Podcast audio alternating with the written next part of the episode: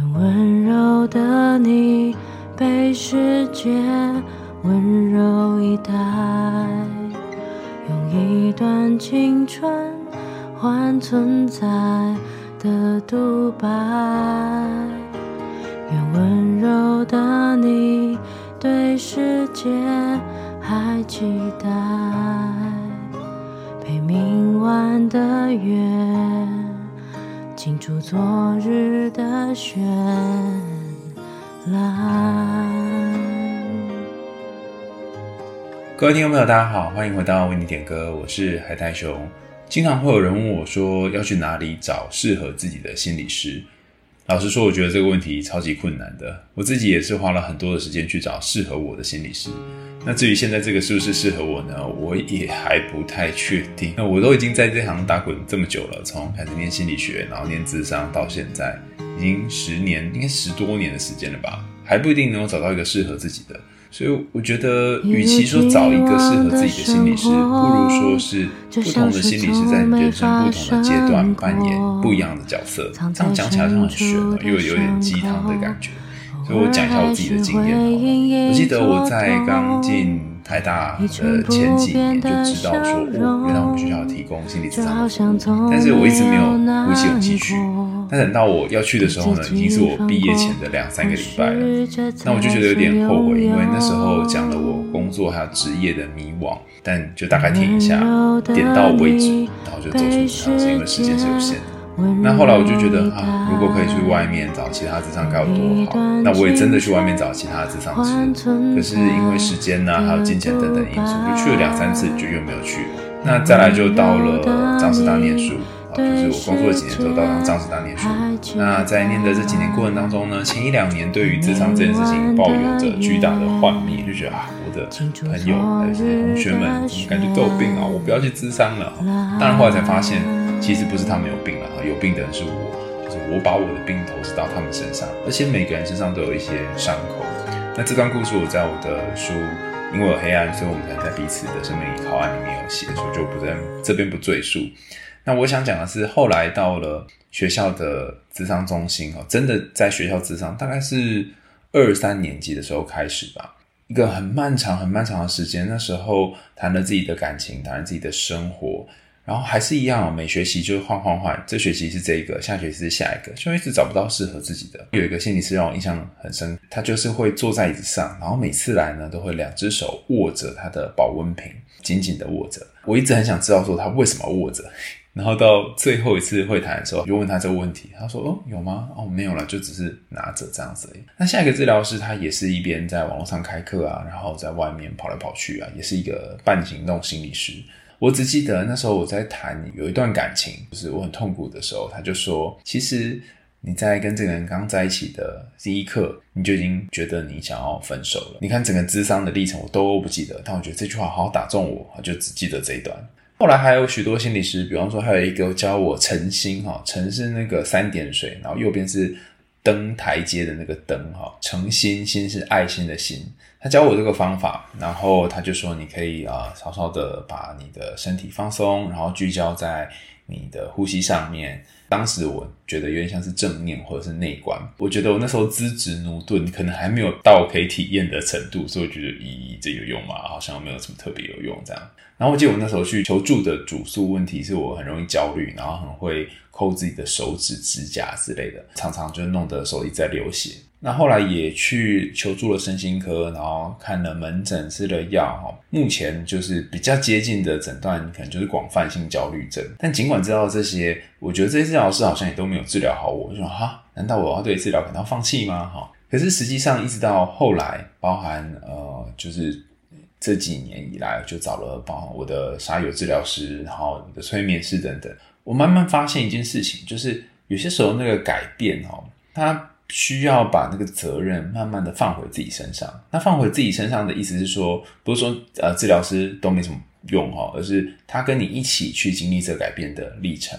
然后其中一个很重要的重点就是，如果在学校咨商的话，你很容易就会觉得啊，不要去好了。如果你是自己花钱咨商，每一次去都要缴钱，诶，你大概就会有点感觉。每一次经验也都不一样，有些时候会学到一些东西，有些时候会顿悟，但是也有些时候会觉得，呃，好像就这样，那没什么感觉。所以我比较觉得是有一些事情是你要隔了一段时间回过头来看才会有 feel，然后甚至是他大概只能陪你那一段时间，甚至这个时候适合你。但你过两三年，你的生活经验开始变不一样了，那可能就下一个治疗师比较适合。那今天要跟大家分享这个故事呢，其实是一个伙伴他写来，他这几年来换了几个智商师的历程。这个伙伴他的名字叫做小美人鱼，就大家所熟知的那个小美人鱼。点播的歌曲叫做《愿温柔的你被世界温柔以待》，哦，很长的一个 歌名。那这首歌描述的内容也的确让人有一种。抚慰人心的 feel，这位小美人鱼，她竟然只有十九岁，就是这么多的听众来说，她应该是目前数一数二年轻的吧。然后她从她的国中的故事开始描述起，描述到现在，在过程当中，她写了好多好多自我责怪，然后觉得自己不好的地方。但是我在读她信件的时候，却有一种感觉是：哇，你可以把自己的事情交代这么清楚，而且在文字上面写得这么细腻，可见得你平常生活应该是。比你写出来的文字更细腻好几百甚至好几千倍。那这么纤细柔软的神经，要去相遇一个可能适合你的治疗师，并不一定是那么容易的事。甚至是就像我刚刚讲的，这一时刻适合你，下一时刻可能就不适合了。那我们先来听他的故事，再看看他几个治疗师转变的过程。大家可以找一个舒服的位置，然后调整自己的呼吸。我们来听他的点播内容喽。嗨，海苔熊。我从小就常被别人说你很成熟，你很乖，你很有礼貌等等。但最近突然意识到，在十八岁的这一年，这几个字词却变成我拿来绑架自己的词语。因为小时候我很乖，所以长大了以后，只要有一点小小的坏，就会被放大。我经历无数个失眠、自责的夜晚，我发现。我的心好像碎了。第一次咨商大约是国三，其实我到现在还是想不透，为什么当时我会跟妈妈要求我想要去咨商。我会知道咨商是因为有一个亲戚去咨商，我才理解到原来这个世界上有跟我差不多生长背景的人也在咨商，而不是咨商的人都像是电影里面演的神经病。当时的难过还有问题的点。一直围绕在我父母离异，然后我过了很久才知道的这件事。其实到现在我还是不是很能理解那时候心里面的问题，或者是让我最痛苦的点是什么。但那时候我的确很确实的感觉到我的心生病了。当时我与妈妈两个人住在外面的一间小套房，可想而知，当时咨商的费用对于妈妈来说是多大的负担。但妈妈还是无条件的为我付出，包含咨商费以及每周载我去的时间等等。去了大约三次之后，因为有事，再加上遇到农历过年，就没有再去过了。平凡的上学、放学的日子，一直过到高二暑假。二零二一年的五月，疫情再次爆发停课，我刚好遇到抉择大学的事情，因为现在大学讲求多元。而成绩不突出，不太习惯离家，面对人群会焦虑，而且还很卖熟的我，发现营队都改成线上了以后呢，报名了一大堆看似会让我成长，以及让我履历更漂亮的营队和讲座。这些活动几乎是塞满了我整个暑假。通常营队是到下午四五点，然后结束之后，我又会再上线上的英文家教一到两个小时。直到这一切快结束的时候，我发现我的心好像又碎了一地，脑袋无法控制的自责，责怪自己不如他人，把自己搞得很忙。我在活动当中学到了许多东西，也当了团队的副手，拿下赢队团队竞赛里面的第一名。但尽管是如此，我还是觉得自己不够好。一直过到后半段的暑假，真实的我几乎是每一天失眠，还有脑袋无限的跑动。一直到感觉已经宕机的那种状态，无限自责。但我不愿意再去咨商了，因为第一个咨商师只会叫我去运动，没有其他任何的建议，或者是没有想要帮助我的感觉。后来我选择去看身心科拿药吃，医生诊断我为广泛性焦虑症。我妈妈一直是一个无条件支持我、爱我、包容我、温暖我一切的人。我的爸爸也是，但他却在知道我被诊断为广泛性焦虑症之后说：“这大概是现代人的文明病吧。”我以前发生一些事情的时候也会显得很焦虑，过一阵子之后就会好了。这些话让我无言以对，也开始不知道要如何跟爸爸相处。伤心难过的时候，我不会跟他说，也不能够表现出来。从二零二一年八月吃药，一直到一月，没多久发生了一些奇怪的事。看起来是吃药的副作用，例如我吃完药之后，如果不马上睡觉，会开始胡言乱语，甚至传讯息给那些平常我很害怕的人。我的讲话都不再那么有礼貌。等我过了一下子清醒之后，看到这些我曾经传出来的讯息，自己都会吓一跳。这也让我开始思考，是不是我该再次回到自商，改成用言语来疗愈自己。我与妈妈讨论之后，妈妈很温柔地跟我说。咨商本来就没有什么不好，很多外国人也会固定去跟咨商师聊聊。于是我开始了第二段的咨商。我也在四月的时候自己选择不要吃药了，因为我很讨厌那些副作用。在阶段的过程当中，我极度的不舒服，是无法形容的那种全身不舒服，但我撑过去了。过了三年，大约在高三上学期快要结束的时候。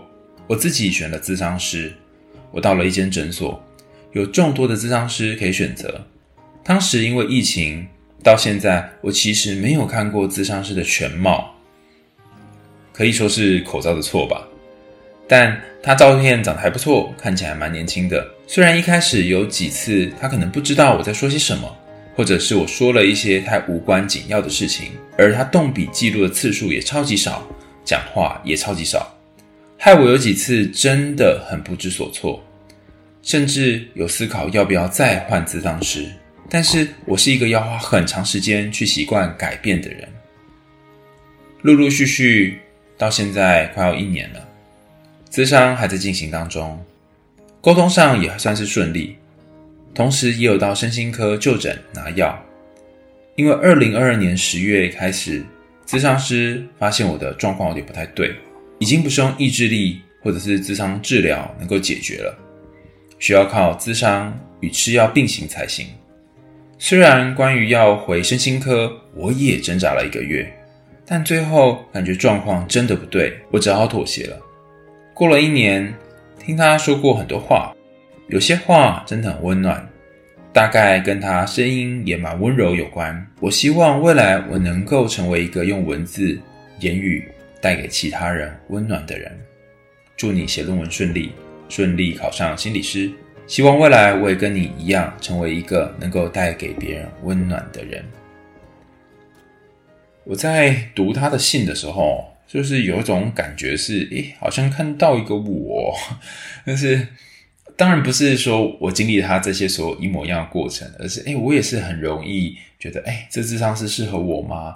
然后甚至也有好多次是抗拒去自杀，或是抗拒吃药，然后焦虑也是一直伴随我到现在哦，好像有时候会来一下，有时候就不见这样，所以它也不是一个过了一段时间然后就整个治好的过程。那我想要跟小美人鱼说，我看到你在信件里面至少描述的这些过程有一个很大的改变，就是你信件一开始说，因为你以前当一个乖孩子，所以只要长大开始做有一点点不好的事情，呃，好像就会。被别人放大检视，但我发现，随着你这整个求学过程、找智商师的过程，还有换治疗师的过程，好像你慢慢慢慢的可以去呃接近你想要的东西，甚至是在你想要的东西跟大家觉得比较好的东西，或者是比较适当的东西不一样的时候，你还是愿意坚持自己的立场。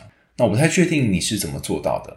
比方说，如果是我的话，我可能并不一定会。呃，这个不适合，我就会立刻换下一个，或者隔一段时间就换下一个。我可能会担心这咨商师怎么想，我可能会觉得，哈，我都花这么多时间了，再给他一些机会跟时间吧。那虽然我最后有还可能是会换下一个，可是我会拖一段很长的时间。那我发现，其实你每一个治疗师，你都给他一段时间之后，诶，那如果真的不适合你，或者是发生一些事情，那你就结束。可能有时候转去吃药，有时候转去咨商，咨商再转来吃药，这样。那我觉得这个来回的过程，其实也是很多身心有困扰的伙伴，他需要去面对的一个过程。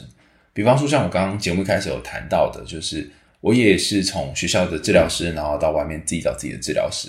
然后后来也换过几间不同的身心科，有去医院，有去诊所，然后现在是跟我们诊所的老板拿药，所以你会发现这整个过程，它其实不是说很平顺的，就是按照大家想象的一样，就哦，你如果做了什么事情，然后就会变好。它甚至有时候是起起落落的。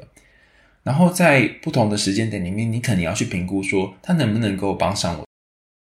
我特别要提一点，就是真想起来蛮好笑的哦。当年哈有有一段时间，我从大三大应该是不是大三大四哦，就是博三博四讲的我像大学生，博四三年级四年级的时候，然后遇到那些学校心理师，然后我每一次出去演讲或者跟我同学分享，就会说啊，我觉得我在学校心理师是废物哈，然后在外面的心理师比较厉害。那后来慢慢理解到，就我刚刚前面讲，有有可能是因为有花钱，所以我比较有动机做一些改变。那另外一个点是，我在隔了三四年再回来看那段时间哈，三四年级的时候。那些心理师对我说的话，还有发生的事，诶，我有一个不一样的感觉，就是诶，他们当时其实在那个时刻，有稍微帮忙了我一下，甚至我过得很苦的时候，他们虽然看似没有做什么，但协助我撑过那一段很不容易的岁月，这件事情也已经很不容易了。所以他们真的没有帮忙吗？好像也不是。那如果时光倒流到当时问我说有没有帮忙，我可能也会觉得。嗯，没有帮忙，所以他可能是需要一点时间，就是这个时间不是说你需要一点时间才能变好，而是你需要一点时间再去评估它，你才知道说哦，这个治疗师有没有帮上，甚至是你不同时间点评估你也会不一样。那另外一个是有关于运动这件事情哈，我们可能都知道运动对于身心的呃一些情绪困扰有帮忙。那我前几天看到一些书籍哈，就是一些呃，我们平常在训练啊或上课啊哈，会用到一些教科书。那其中有一项还要列出几个对于忧郁症有效的治疗方式，就有这个研究基础的啊。除了药物治疗之外呢，那当然会谈也是一个。那还有一个是光照治疗，就早上照三十分钟的光。那还有一个是运动，那运动可能包含我们都知道这些有氧运动或者跳有氧舞蹈等等。那这几个方法都是科学证实有效果的，可是这些有效果呢，有有两个 bug 啊。第一个就是它可能在 A 上面有效，但 B 上面不一定有效。但平均来讲，大部分人有效啊，就是那个效果量的差别。那另外一个有效果呢，是来自于什么？就是来自于，嗯，它可能在某一些时刻对某一些人是有用的，可是这一个人他必须要有动机去做这件事。所以，如果我知道运动对我有效，而且诶研究会发现有用，可是我就是没有动机去运动，那该怎么办？但是我回过头来想想，诶他的建议有没有错呢？其实也没错，只是我那时候需要的东西不是这个而已。所以总结一下啊，两点：第一点就是有一些改变，你需要花一点时间，你才能感觉到那时你有改变。那第二点就是，如果这一个人他建议你的东西，你觉得诶好像你不受用。不一定是这个东西没有用，而是在当时那个时间点，他那个拼图跟你刚好拼不起来，不是那时候的你需要。我想当时的你可能就是需要一种被了解，尤其在身边的人还有这些朋友，可能不一定能够进入你的生活。那家人呃虽然能够支持你，可是尤其爸爸讲的那个话，好像会让你觉得啊，你根本就不懂我的时候，当一个治疗师能够懂你。那个感觉是哦，至少有人理解我，然后我不是孤单的。那在你跟应该说，我收到这封信的最后这个心理师谈话的时候，你谈到你一开始跟他对话，然后你会担心说，哦，他为什么写这么少啊？然后他为什么没有什么记录啊？没有什么回应啊？呃，我我首先必须说我很佩服你哈，就是观察这么多细微的部分，但你依然愿意跟他工作一年。但我我大概不会有机会像你一样哈，因为我可能就顾自顾自的讲我自己的，然后不会看到那么多细微的东西。我觉得你很厉害，是你的这些很多生活的地方，你是就你给自己这个严格的标准，几乎是。跟你给别人的严格标准是一个同步进行，也就代表说你会很仔细的去观察这些身边人是怎么看你的，或是身边人对你讲话的评价，然后你也很害怕他们的评价，或是呃他们对你的想法是什么？你怕自己讲的不好，不够像个病人吗？或不够有病吗？或不够把你的内心的事情讲出来嘛，你有好多好多的担心哦，所以你才会在意说他怎么回你，或他有没有回你这件事情。但尽管如此，你把这些好多好多的担心都先压在心里面，然后继续跟他工作，然后工作一年之后，的确换来了一些你觉得很棒，然后甚至是诶，他好像也慢慢了解你的果实。而且我觉得还有一个地方你也很棒是。其实你很知道自己是那种很需要时间慢熟的人，所以你也愿意给自己多一点时间去跟这些心理师认识，而不是很快的就觉得啊，这个不适合我，那我要赶快换下一个。尤其最后这个，我真的觉得非常意外哈。前面可能有几个人谈几次，觉得哎，真的不行，但这个你愿意跟他工作这么久。表示你一直有在成长，你对于呃可能和你相处起来一开始有一点担心，会有点不舒服的人，你慢慢慢慢长出了一种对于不确定的容忍性。虽然我不确定他喜不喜欢我，虽然我不确定我讲的话适不适合在这个空间里面讲等等，但是我愿意给我们一些时间，然后我可以手两只手捧着这个捧着这个不确定啊，然后继续往前。大概再待几天啊，或几个月啊，然后看看我们会走到哪里。所以这点我也觉得是一个你很棒的改变。那接下来要讲到你关键的主题，你说因为你小时候都光当乖孩子，所以只要有一点点坏，人家就会受不了。乖孩子哈，有一个最大的痛苦点就在于说，如果你要把自己变得不乖的话，就是会背负着非常多的罪恶感。甚至你会想说，哈，我怎么变成这样子了？那这一个要自己一定要乖的压力，其实它在很多地方都会出现。就像你说，我课业没有很好，然后也没有什么地方表现很突出，我真的要打一个问号诶，不是我不相信你说的，而是你的标准可能跟许多人标准不一定是一样。你的很好代表什么呢？还有你的表现的没有别人好又是什么呢？你都已经担任副手，然后让团队能够拿到第一名了，代表你在这个团体或在这个营队当中一定有很棒的贡献啊。那你没有看到你的贡献，但都看到你做不好的地方，都都看到你不如人的地方。那以上讲这段好像在指引你或骂你，但我刚刚前面有讲嘛，就是我好像在看到镜子里面的一个我，所以上面讲这段其实在骂我自己哈。我记得呃，心理师吴佩颖啊，就可以，我一个朋友。我刚认识他不久之后呢，他就指出我有个盲点。他说：“哎、海海兄，我发现哈，你好像都在看自己没有，你不会看自己有的。”我就回答他说：“有吗？”我真是这样吗？他说：“你可以想想看啊，我们一起合作一些不同的课程啊，然后带不同活动，你是不是经常都会担心这些人不喜欢你，不喜欢上你的课，或是经常担心说他们这次来，下次就不会来了？你怎么不会看到这些已经来签到的伙伴们他留的那些呃觉得很棒或者有获益的留言呢？”然后我就说：“可是我看了我会很害怕。”然后他就问我说：“那你怕什么？”那我们花了一段时间讨论之后，我就发现一件事情，比方说我很害怕粉丝写卡片给我。我很害怕那些留言，就很害怕去看那些种种的东西。我会觉得说，你们现在喜欢我，一定隔一阵子就不喜欢我了。或你现在留言，只是因为就是某些原因啊，就是哦，觉得诶这个还不错，可是以后可能就不是这样想。我总是会想到以后你们就不爱我了，这种比较悲观的话。然后遇到好事就会往悲观解释，遇到不好的事就会说：“你看，果然吧，就是这样子啊，我就是呃不够好啊。”然后一直看到自己不如人的地方，然后每天每天就一直在追那个自己跟其他人的差距。可是跟他也认识很多年嘛，这五六年下来，我发现他总是能够称赞我一些我都没有想过的好地方。比方说，他会常常他挂在嘴边的话是，就配音，他常常会说：“哎。”还说你真的很优秀诶，你怎么这么棒哈？听起来像有点假哈，但是因为我们都认识很久，所以知道说这是他习惯对我讲的话。然后他还具体说我哪里很棒，比方说，呃，我可能假日去帮他的智商所漆油漆，然后说你怎么这么棒？天哪，都没人来陪我漆，你是唯一一个。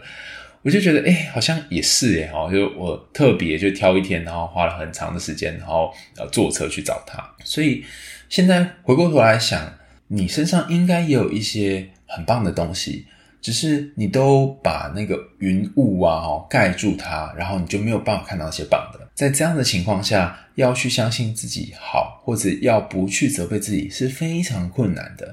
尽管你爸跟你说你干嘛想这么多，尽管你爸告诉你说你不需要花这么多时间在这里钻牛角尖，但是你就是会做这件事情。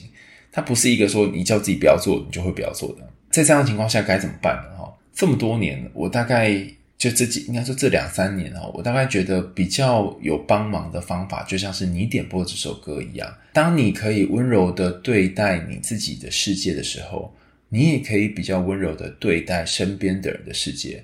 很多人都会写讯息来，私下跟我说：“哎，海雄，我觉得你好好玩哦，为什么你每次都讲那些很温柔的话？可是，呃，很多时候我还是看你要求自己很严格哈。”然后我通常就会回应这些人说。那是因为我每天都对自己很严格，所以我才需要写一些温柔话，然后来给自己听。有人会说啊，那你写这心灵鸡汤，或是有很多作家都会写这心灵鸡汤，到底有没有用？哈，我觉得我们人都是需要被鼓励的。然后这些鼓励的话，你可以自己说出来，然后自己安抚自己，也可以让那些作家写出来，然后在读他们文字的同时，感觉到自己被安抚了。很多时候，我们并不是要一个解决问题的方法，而是有一个温柔的羽毛，然后陪在我们身边。那可能呼一呼之后呢，我们又会忘记了，明天后天会忘记，所以就会再去读下一段文字，然后不断的去让心里面能够比较安稳一点。我记得之前看有一篇文章在研究读心灵鸡汤的人跟没有读的人有什么差别哈，然后后来发现就是哦，原来读心灵鸡汤的智商比较低哈。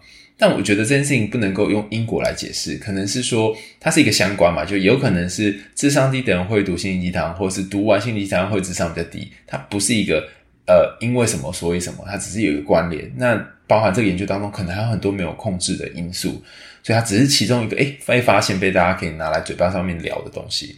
我觉得比较可行的解释啊，但这是我的看法，就是当你脑袋不太能转，甚至是你很多时候觉得好疲倦的时候，读这些鸡汤的文字的确可以让你觉得舒服一些，因为你不需要动脑嘛。那甚至是会给你一点点打到某个地方的体悟。那这个打到本身跟你身体或是跟你的生活是有些共鸣的。那包含有很多鸡汤的文字是他讲的很模糊，那他也没有特别指定什么事情。比方说，呃，朋友就是能够一直陪在你身边，然后懂你、了解你的人。那他可能讲这样的一段话之后呢，你就想起你的某个朋友。所以重点不在于你读了什么鸡汤，而是这个鸡汤它提取了你什么样的资讯跟讯息。在你每一次每次读这些鸡汤文的过程当中，我觉得还有一个可以进一步一点的方法是，你也可以试着自己变成自己的鸡汤，就自己熬就对了。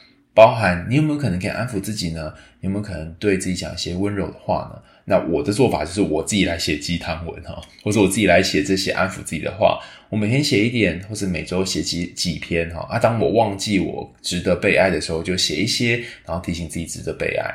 隔两三天之后又忘记了，然后再写一些，然后提醒自己值得被爱。那这两三年有什么不同呢？我自己的感觉是，我不再那么 push 自己去做很多事情了。以前我一整天会排非常多的工作，然后只要自己没做到某一个，就会很懊恼。那就算做了这么多，还是觉得我比不上别人。那现在虽然还是有这种感觉，虽然觉得啊，大家喜欢我都是侥幸啊，然后呃，这些都一下子就过眼云烟之类的。可是我发现，我开始可以对自己松一点点哦，这个一点点可能就是百分之一到百分之三之间。所以我的焦虑症状还是很严重，但是我试着让自己可以去接受这样的状况，甚至真的不行的时候，我就开始打扫家里哦。我是一个非常非常喜欢打扫家里的人。当我很焦虑，我去打扫家里，然后打扫完之后，诶，稍微舒服一点，所以就开始做事情。我想跟小美人鱼说，嗯，你的状况呢，其实。的确，要跟焦虑共处是很不容易的事，尤其是你是很容易、很很需要去看别人怎么对你，他们对你的这些一举一动会影响你对自己的自信跟看法。这可能也跟小时候你的生长环境、旁边人都觉得你很乖有关。但我也必须说，我在你的文字当中看到，哇，你其实开始有点小叛逆了，小叛逆。就是你会开始去做一些决定，你会开始去不一定按照大家想法去做，甚至是你看你就可以选择说你要自己决定断药。当然这是不好示范的哈，大家不要模仿。但我要讲的是，你自己选择要断药这件事情是，它等于是违反了社会大众说哦你不可以私自断药的期待，但你却做到了。某种程度上面，那个小时候好乖好乖的小孩，以及青少年时期那个好害怕自己如果没有做到大家想要的样子，就等于不乖的小孩。的你已经某种程度毕业了，或是毕业的一部分，你才会去做这些挑战，或者做这些改变，包含停止智商，或者是停止吃药，或再开始智商，或再开始吃药，这些都是需要许多勇气的。而且我也发现，你可以看见生命当中美好的部分，例如，你可以看到你跟妈妈的关系，曾经有一段日子是过得很好的。那时候虽然过得辛苦，但是两个人依偎在一起，住在一起，是多么的幸福。那你也可以看到家人是支持你的，虽然你的确也看到他们不支持，呃，就是他们没有办法理解你的部分。你的世界并不是只有黑黑的东西，也有一只手电筒，你有办法去照到那些光明，或者是诶还不错的事情。那试着运用你这样的技能，去照一些在暗处里面微微发亮的东西。或许现在还没有办法那么快的就让自己从症状当中出来，或者是就跟我一样，症状时好时坏，起起伏伏。但我相信，如果你可以对自己温柔，然后对自己柔软一点，那接下来的路你就会觉得，诶，好像再有一点点力气可以再走一些些，然后也愿意拿这样的力气，或是拿这种温柔去对待身边的人。最后，我想说，你觉得小美人鱼你的文字啊，虽然你说哦，你没有什么特殊的才能，但你的文字是可以，尤其在这个年纪可以写的这么有条理，甚至是把。里面你发生的事情就交代很清楚，然后你的记忆力，我想也是非常精柔，几月几号你都可以记得，这些都是你的优势。然后你可以运用这些优势，就像你说，你可以用文字、用声音来去感动或者是影响别人，然后让这些温柔呢，就像是放在针筒里面一样哈，然后一点一点的注入这些呃，可能可以读到你的文字或是听到你声音的人。今天的为你点歌就要这里告一段落啦，感谢大家的收听。如果你有想点播的歌曲，或者是你有想说说话的人，比如说你想跟谁讲话，你可以把你的文字写在信件里面，然后传给我们。好，那你在我们节目下方有一个链接，点进去就可以写下你想要留的文字。那你也可以点播一首歌，好，给这个人。那如果你不知道点什么，你就说，哦，我要请 KP 帮我点，哈，就是在那个点歌的那一栏写，你请 KP 帮我点。那如果你想要写信给我们，就实体的信，或是你想要寄礼物给我们，我还发现哦，大家，我最近收到一些粉丝的来信，就是，嗯，大家会送喉糖啊，好，送什么柠檬糖啊，或是什么姜母茶给我跟 KP，可见得大家都知道说我们的喉咙不是很好。我发现一件事情是，诶，大家好像蛮喜欢实际上寄实体的东西，比起赞助我们那个。三十块哈，更喜欢做这件事情。所以，如果你有想寄的话，你可以寄到我的诊所哈，实拍正身心学诊所。然后，如果你有你有想要说的话，你也可以用手写纸本的信寄给我。那你也可以另外包一个信封，说哦，这封是要给 KP 的。你对于他有什么想好奇想知道的，你也可以写纸本的信哈。那我们都很期待能够收到实体的信件。大家上网搜寻一下实拍正声心学诊所，就可以找到地址。然后上面你就写说海苔熊收，这样就可以。在节目的最后呢，我们再一起听听由 KP 所演唱的这首歌《愿温柔的你被世界温柔以待》。下次见啦，拜拜。一如既往的生活，就像是从没发生过。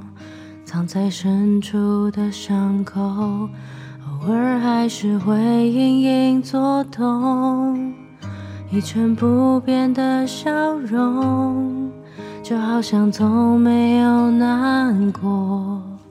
对自己放过，或许这才算拥有。愿温柔的你被世界温柔以待，用一段青春换存在的独白，愿温柔的你对世界还期待，陪明晚的月，清除昨日的绚烂。